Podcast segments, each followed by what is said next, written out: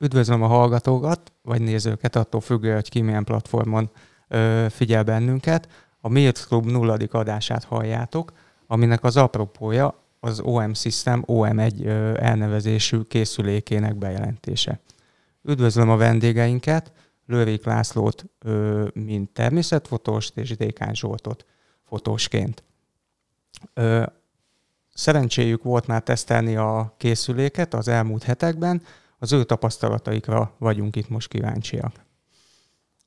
Csapjunk is bele szerintem a ö, készülék újdonságaiba. Én ö, egyből a szenzorral kezdeném.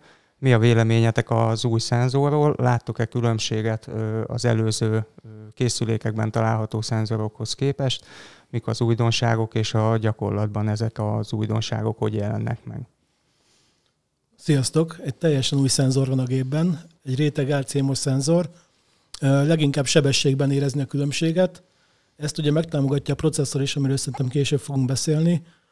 Mm, minőségben lényeges az előrelépés, érzékenységben is határozottan megnőtt, illetve a kép dinamikája is sokkal jobb lett. De szerintem ezt a gyakorlat is alátámasztja. Szintén köszöntök mindenkit. Annyival szeretném kiegészíteni, hogy a szenzor 20 megapixelesként van jelezve, de valójában egy 80 megapixeles szenzort kell elképzelni. Nem tudom, hogy ki mennyire ismeri a Bayer rácsnak a, a rendszerét. Az úgy néz ki, hogy négy pixelből átlagosan kettő zöld, van egy vörös, meg egy kék. Na most minden egyes pixel alatt négy ilyen pixel található, egy Bayer rács. Ez azt jelenti, hogy gyakorlatilag egy 80 megapixeles kamerából készítettek egy 20 megapixeles felbontást. Ez azért érdekes, mert az összevont pixelekben a zajszintet könnyebb csökkenteni.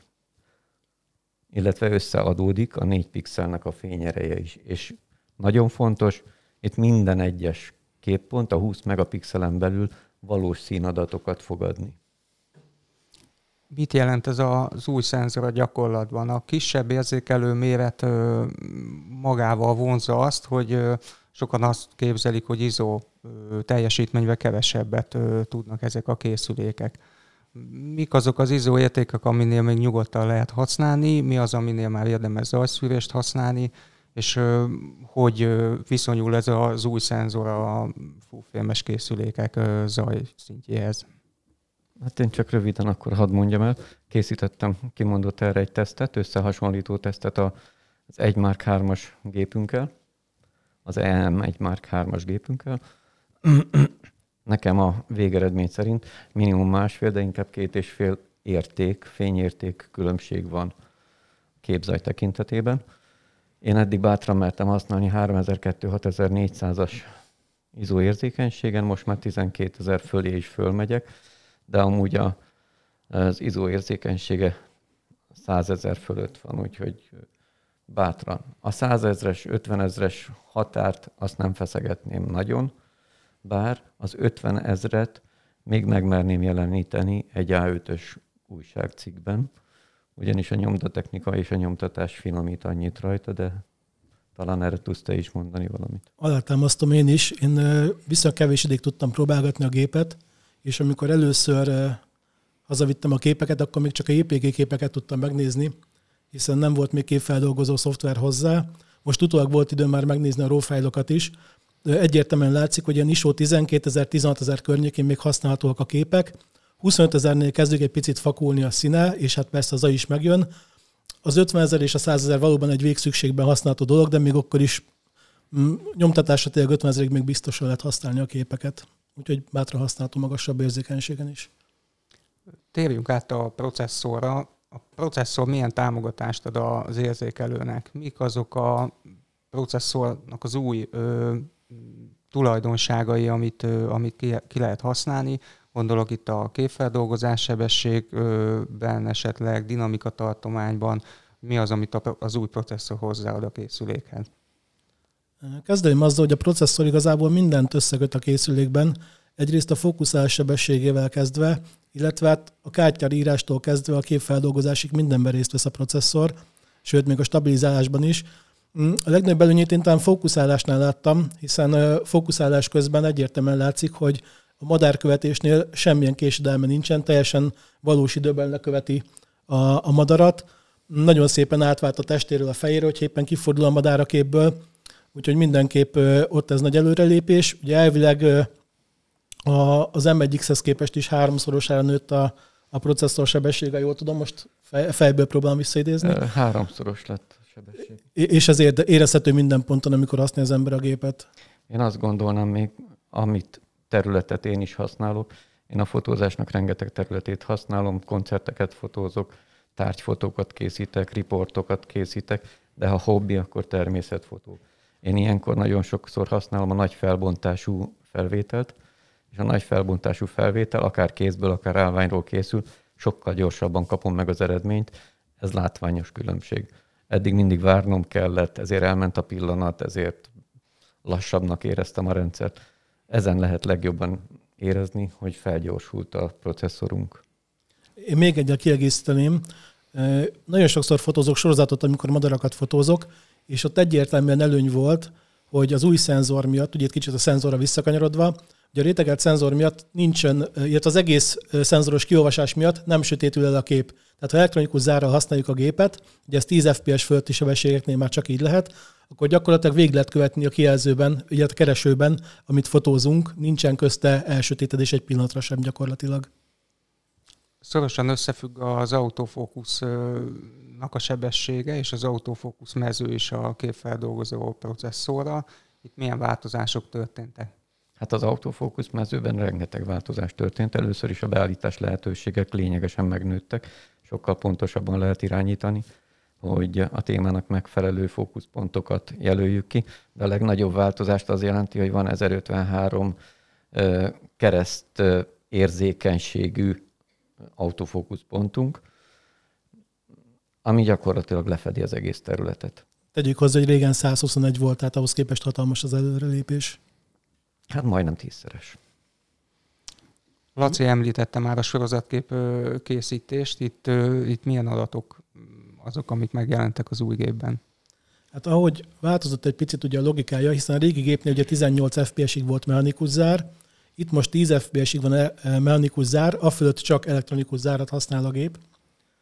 Igazából 10 és 20 között van egy gyors sorozatmód, és akkor utána ennek a különböző extra, extra gyors sorozatok, amiket át is neveztek most SH1, SH2 talán a, a, a neve. Az egyikben tudja azt hiszem 25 FPS-től 50-ig, a másikban 50-től 120-ig talán. Lényeg, hogy 120 a maximum sebesség, és 50-ig viszont még van fókuszunk is végig, ment követőfókusz. 50 fölött már csak single autofókusz van, ezzel kell gazdálkodni, de hát így is sokkal gyorsabb a, gyakorlatilag az összes piacon lévő gépnél. Igen. Illetve azt hozzátenném, hogy a 120 FPS-t is tudja nyers formátumban, tehát nem csak JPG-ben tudja ezt a sebességet. Igen, és valójában amikor csendes módban használjuk, akkor kevésbé fog jelentkezni a rolling shutter effekt, ami ugye azt eredményezte, hogy mozgó téma ferdén jelenik meg a, a kép feldolgozás után, a kiolvasási mechanizmusnak köszönhetően. Most, mivel a processzor is gyorsabb, ezért hamarabb lehet ugyanezeket az adatokat kiolvasni, kevésbé lesz érzékeny erre az effektre. Természetfotónál mi az a téma, amikor ez a 120 frame per szekundum, ez nagyon hasznos és jól jön? Hát, talán a leggyorsabban mozgó madaraknál lesz ennek szerepe. Egy, egy jégmadárnál például kifejezetten előnyös egy ilyen sebesség, bár itt azért figyelni kell arra, hogy 120 FPS-nél már iszonyatosan gyorsan telik a kártya is, meg hát ugye a gép buffere is nagyon gyorsan meg fog telni. Úgyhogy mindenképp kell gyors kártyát is használni ez a géphez, hogy ezt ki tudjuk használni, ezt a sebességet. Én kipróbáltam, és nekem például ezek az újítások, amik néhány éve bejöttek egyéb gépeinkbe, például a Pro Capture mód, ennél abszolút használt veszem, mert az előző másodpercből is már ki tudok ragadni több mint 30 felvételt, és onnan kezdve nem muszáj másodperceken keresztül nyomnom, hiszen Pro Capture mód ez egy olyan mód, amikor ahogy lenyomom félig az Expo gombot, már rögzíti a felvételeket a puffer memóriába, majd ha lenyomom az Expo gombot, akkor paraméterezhetően fogja nekem annyi képet az előző másodpercről szolgáltatni, amennyire szükség van, de utána már nem muszáj, mert amikor megnyomom, nekem akkor ott a téma. Tehát valójában nem telik meg a memória hamar, inkább csak az a lényeg, hogy az előző pillanatról én nagyon jó pillanatot tudok kifogni. Egy madár tized, tized néha század másodperc alatt tud változtatni. Csak egy érdekessége ez, hogy a jégmadár körülbelül a, a lecsapás pillanata, az kevesebb, mint egy másodperc. Tehát itt egyáltalán mindegy, hogy 5-10 vagy éppen 100 képet tudunk ebbe az egy másodpercbe csinálni, sokkal nagyobb esélye megcsináljuk azt a képet, amire nekünk szükségünk van. Nagy felbontású módot sikerült esetleg kipróbálni az új gépben? Igen, én többször is. Én, nekem ez az egyik mániám. Ö, egyszer hallottam, hogy azért kell a nagy felbontás, hogy legyen miből vágni. Én azt mondom, hogy meg kell tanulni célozni. Ettől függetlenül szükség lehet a nagy felbontású módra, ugyanis a nagy nagyítások mostanában egy kiállításon is nem ritka a másfél-két méteres képméret. De az ügyfeleket kiszolgálva is azt tapasztalom, hogy gyakran kell a nagy képméret. Én kipróbáltam, kézből is kipróbáltam. Van mintaképem, ahol a holdat fényképeztem nagy felbontású móddal. Ott egy baj van. A légköri jelenségek, vibrál a levegő, ott nem működik. Illetve működik, de tízből egyszer lesz jó. E, ezt leszámítva, én nagyon gyakran használom az egyik kedvenc mm, témám vagy módszerem. Olympusnál, illetve most már az OM Systemnél egy nagyon-nagyon fontos ö, funkció, paraméter, alkatrész nevezzük bárhogy, a képstabilizátor, hiszen az Olympus volt az, aki az öttengelyes képstabilizátort bevezette a piacon, és azóta is folyamatosan fejleszti tovább. Láttatok-e fejlődést a képstabilizátorban? Kezdem akkor gyorsan én. Én rövidsége miatt az időnek szinte csak nagy telével tudtam fotózni. A 300 F4 Pro-t vittem ki magammal, ami ugye 600 mm-nek fel meg full frame-re számítva, és egész élségesen 30 más, vagy 1 per 30 szekundumig le tudtam vinni az elsebességet, és még kitartotta a gépet így a, a képet így a gép. Szóval mindenképp lehet használni sokkal bátrabban, mint régen. Gyakorlatilag itt inkább az volt már a, a limit, hogy a madár is mozgott annyira, hogy az 1 per 30 az kevés volt, de a stabilizátor az megoldotta a feladatot így is. Hát én úgy látom, hogy ez a 8 fényértéknyi különbség, ez valós, valós adat. És mivel ennyire jó a stabilizátor, ezért a nagy felbontású módot is sokkal könnyebben tudjuk használni hosszabb expós időkhöz. Egyébként kipróbáltam a 12 százas optikánkkal, a négyes fényerejűvel, és valójában a három másodpercet három esetből kétszer ki tudom exponálni. Mik azok a beállítási lehetőségek? Most már végigmentünk egy ö, csomó dolgon, és itt a Mikro 4 harmados érzékelőnél, ahogy ö, veletek is és más fotósokkal is beszélgetek, ö, mindig szóba kerül az, hogy ennél a rendszernél azért az expozícióban egy picit másképp kell gondolkozni. Ö, egészen a, a attól kezdve, hogy milyen optikát használunk, hogy az optikát az teljes rekeszen is tudjuk használni, vagy nem tudjuk használni, az, hogy használjuk a képstabilizátort, vagy nem használjuk a képstabilizátort, milyen izóértékig tudunk elmenni. Mindketten használtatok korábban full frame gépet. Mi az a változtatás a gondolkodásban, amikor az ember áttér egy full frame gépről egy mikro 4 harmados érzékelőre, milyen, milyen beállításokat kell másképp kezelni, mint a full frame-nél? Számomra ez összehasonlíthatatlanul jobb, mint a hagyományos optikai keresős full frame-es rendszerek. Az első próba után körülbelül 5 vagy 6 éve volt, amikor lecseréltem a full frame-es optikai keresős gépemet. Első szempont nekem az volt, sokkal több állítási lehetőséget találok. Második szempont, a kijelzőn, vagy a képkeresőben, én már rögtön azt látom, hogy milyen lesz a kép. Tehát nem utólag derül ki, amikor elment a pillanat, hanem mielőtt megnyomnám az expo gombot. Nekem ez volt a leglényegesebb dolog. A jelenlegi optikáinkról hadd mondjak annyit, hogy mind új fejlesztés. Az utóbbi néhány évben készült darabok, és ennek köszönhetően szinte mindegyik teljesen nyitott rekesznél már használható. Sőt, azt tapasztalom, hogy 8-as rekesznél szűkebbet, ha állítok, akkor a diffrakciós hiba miatt lágyul a kép, úgyhogy inkább a nyitott tartományt próbálom előnybe részesíteni, elmegyek 5-6-8-as rekeszig, de inkább, inkább a nyitottabb állapotot próbálom örökké tartani, nem azért, hogy a háttérmosás szebb legyen, bár az 1-2-es Pro objektívjeinkkel ezt is nagyon szépen meg tudom oldani. Hasonlóan érzem így is, vagy én is.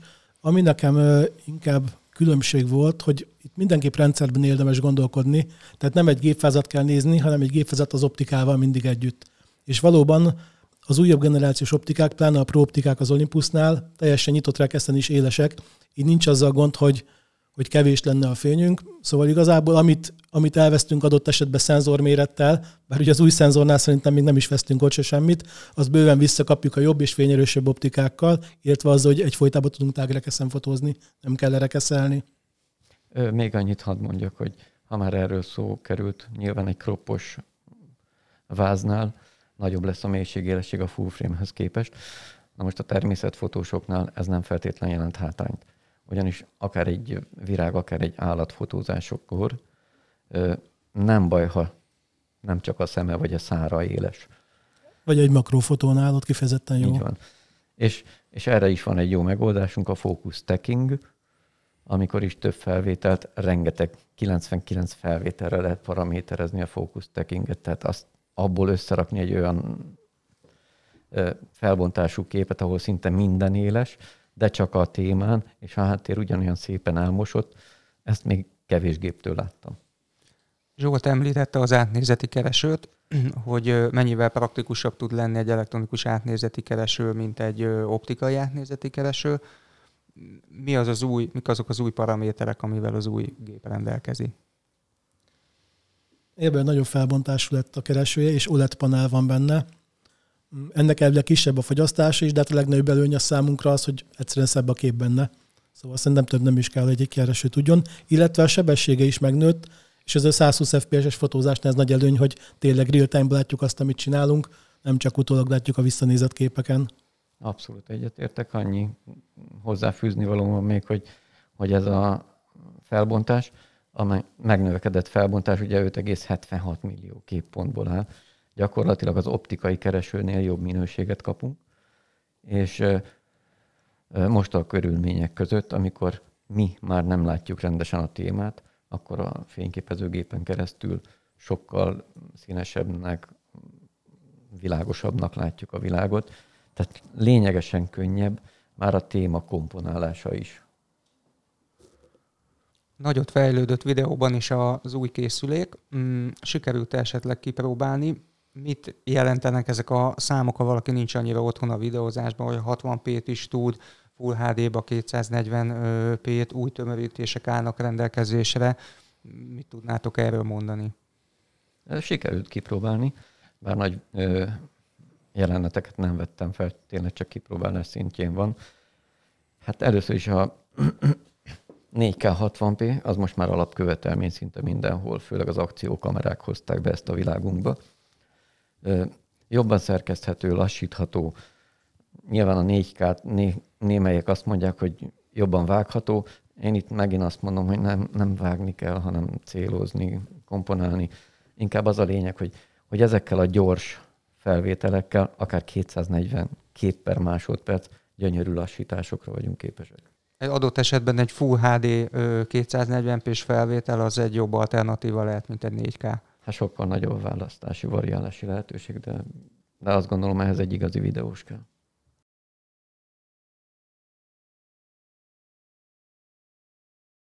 Óriás plakátot meg az út másik feléről nézzük, tehát nem a megapixel fog számítani. Egyébként a megapixelben csak annyi, ami 20 megapixellel nem oldható meg, azt nagyobbal se fogjuk tudni jól megoldani. Még annyi, hogy ez a 20 megapixel, ez 80 megapixel valójában, és az azt eredményezi, hogy nagyobb lett a dinamika tartományunk is. Lényegesen nagyobb lett a tartalék. Úgyhogy bőven elég a 20 megapixel. Csatlakozom ez én is, én is azt gondolom, hogy 15 megapixel fölött nagyjából minden elég már bármire.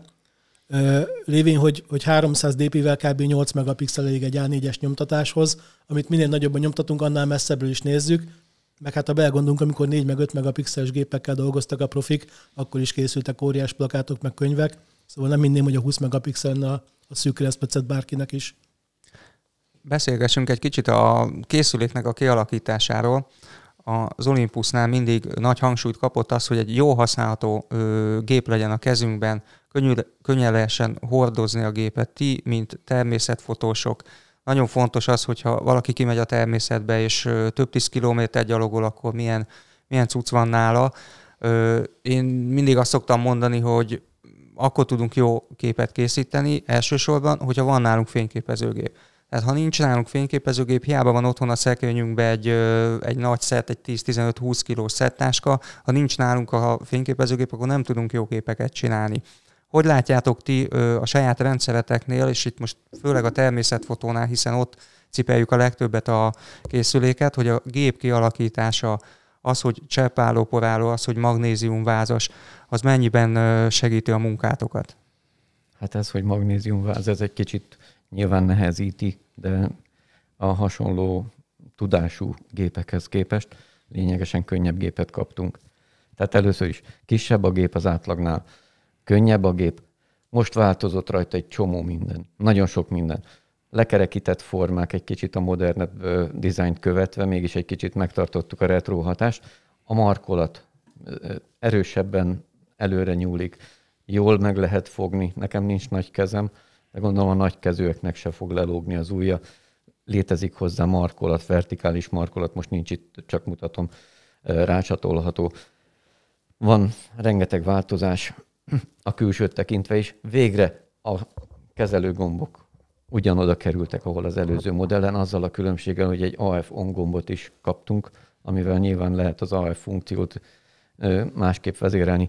A fönti két beállító tárcsa, a rekesz, illetve a záridő vagy a plusz-minusz korrekcióra szolgáló belettek sűjesztve a gépvázba, ezáltal jobban védettek is az időjárás ellen, illetve kevésbé lesznek sérülékenyek. Pont annyit lóg ki, ahogy rendesen lehet kezelni, még akár kesztyűben is. Ugyanúgy rögzíthető a beállító tárcsája, a hátsó szemkagyló része megint megváltozott. Nekem nagyon szimpatikus volt. Évekig próbáltam kérni, hogyha lehet jelezzük az Olympus felé annak idején, hogy amikor kihajtom a kijelzőt, és a kihajtott kijelzőt nézem, és véletlen magamhoz közel tartom a gépet, ne váltson már át belső keresőre. Na ez most alapból megkaptuk. Kis dolognak tűnik, de számomra ez egy nagyon jelentős dolog abszolút azt érzem, hogy most egy olyan gépet kaptunk, amivel nem csak öröm, hanem jó fényképezni. Sokkal jobb a kialakítása. Én, én ezt látom.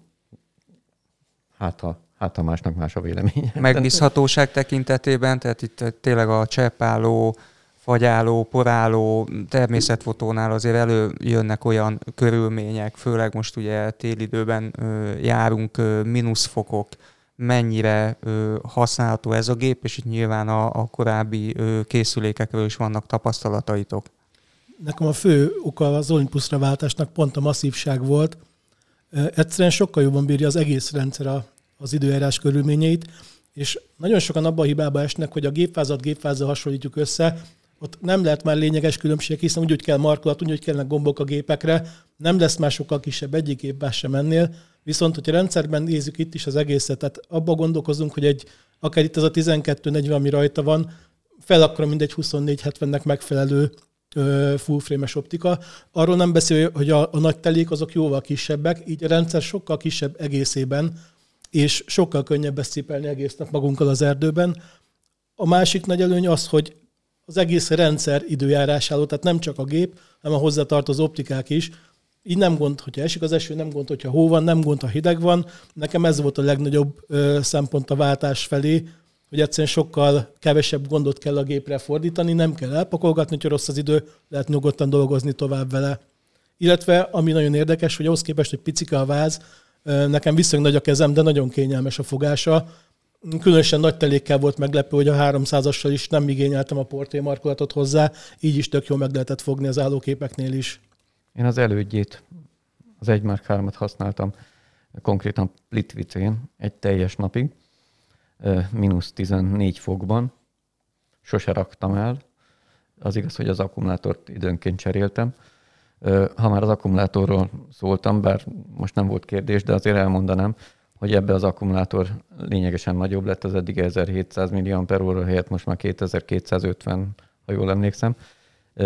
Ez azt eredményezi, hogy kb. 25%-kal tovább fogja bírni, de a kérdés az, hogy, hogy ki hogy használja, ha sokat próbálkozik fókuszáson, akkor, akkor nyilván kevesebbet bír.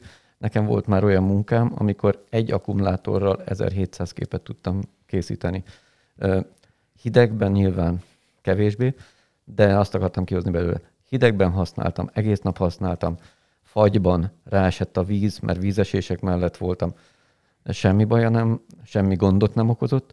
Szokásom szerint vittem az állványt magammal, és egyetlen egyszer tettem állványra a gépet, azt is csak azért, hogy elmondhassam, hogy értelme volt állványt hozni, mert amúgy az egy másodperc és annál hosszabb időket is egy laza támasztékból meg tudtam fényképezni állvány nélkül is. Új menüt kapott a készülék. Mm, a menü az mindig egy nagyon kritikus pontja egy fényképezőgépnek, nem csak az Olympusnál, vagy OM Systemnél, hanem más gyártóknál is. Nagyon nehéz olyan menüt kialakítani, főleg azért, mert a funkciók folyamatosan bővülnek, hogy átlátható legyen, minden fotósnak más funkció fontos, mindenki panaszkodik, miért nem az a funkció van előtérbe helyezve, illetve hogyha valaki több készüléket használ, akkor ugye nehéz a menük között váltani. Mennyire okozott nektek problémát az új menü használata? Nekem először nagyon furcsa volt, hogy ugye megcseréltek az irányok rajta, de gyakorlatilag egy-két óra használat után megszoktam, és, és sokkal átláthatóbb lett, illetve a, a színezés miatt sokkal jobban kezelhető az egész. Én még az aksira egy picit visszakanyarodnék, én nekem négy-öt órán volt egy húzamba tesztelni, és körülbelül 3000 képet csináltam, egy 50 gigabájtnyi adat keletkezett.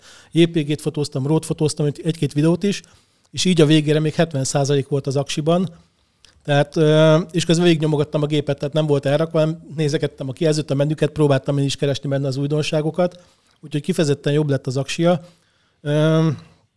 Nekem ennyi. Azt kifelejtetted belőle, hogy az akkumulátor jobb lett, viszont menet közben tudjuk tölteni USB-C töltőről, tehát akár egy powerbankról is lehet tölteni a gépet. Ez óriási segítség, ugyanis nem kell tartalék akkumulátort vinnünk, vagy legalábbis nem kell annyi. Sőt, én már régóta leszoktam a töltőkről, tehát, hogy nem veszem ki az aksit a gépből, hanem, hanem gyakorlatilag mindig csak kábellel töltöm. Sokkal kényelmesebb.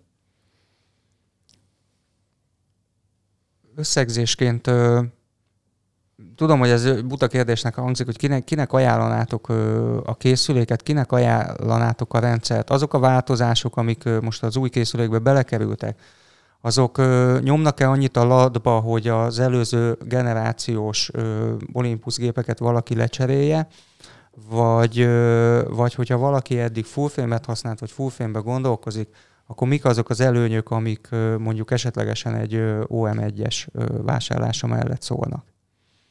Hát én azt gondolom, hogy a full frame-eshez képest nagyon sok előnyünk van. Nyilván van hátrányunk is, de hogyha ebből indulunk ki, hogy mindig azt keresünk, hogy találunk, találunk-e jobbat, akkor eljuthatunk akár a házábladig, aminek akkor a felbontása van. Hogy Cserébe ez... sokkal lassabb. Hát pontosan, tehát most kaptunk egy olyan gépet, ami ár-érték arányban abszolút verhetetlen. Én azt gondolom, most teljesen a verhetetlen kategória, mert ennyi mindent még nem láttam egy gépbe sűrítve, és ilyen módon. Tehát a 120 kép per másodperc, vagy a Pro Capture mód, vagy a Focus Stacking, vagy az éjszakai módban a, az autofókusz a csillagokra. Tehát egy, egy csomó olyat tudnék kiemelni, csak nem lesz rá csak nem lesz rá módunk, hogy mindent elmondjunk. Valójában egyszer tartottam egy bemutató napot a egy Mark 2-esről, azt hiszem az Olympus központba, és azt 8 órára terveztük azt a napot, és nem jutottam a feléig.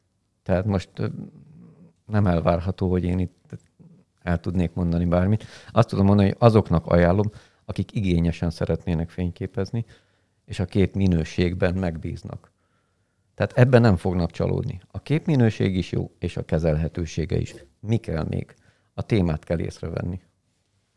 Én annyival egészíteném ki, hogy leginkább annak ajánlom, aki ezt a sebességet kihasználja, mert a legnagyobb különbség szerintem a többi géphez képest nem csak Olympuson belül, hanem, hanem az összes fényképezőn belül itt, itt domorodik ki a legjobban, Gyakorlatilag ilyen sebességet, úgyhogy raw fájlokban azt egyik gép sem tud jelenleg a piacon.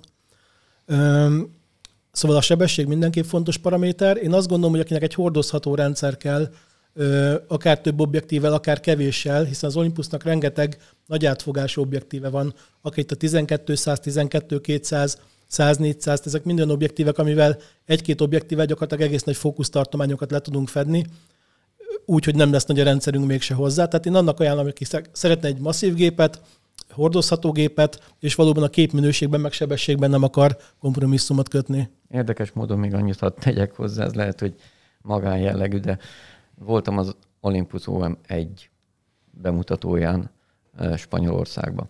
És akkor tapasztaltam meg annak az előnyét, hogy mennyivel kisebb a rendszer.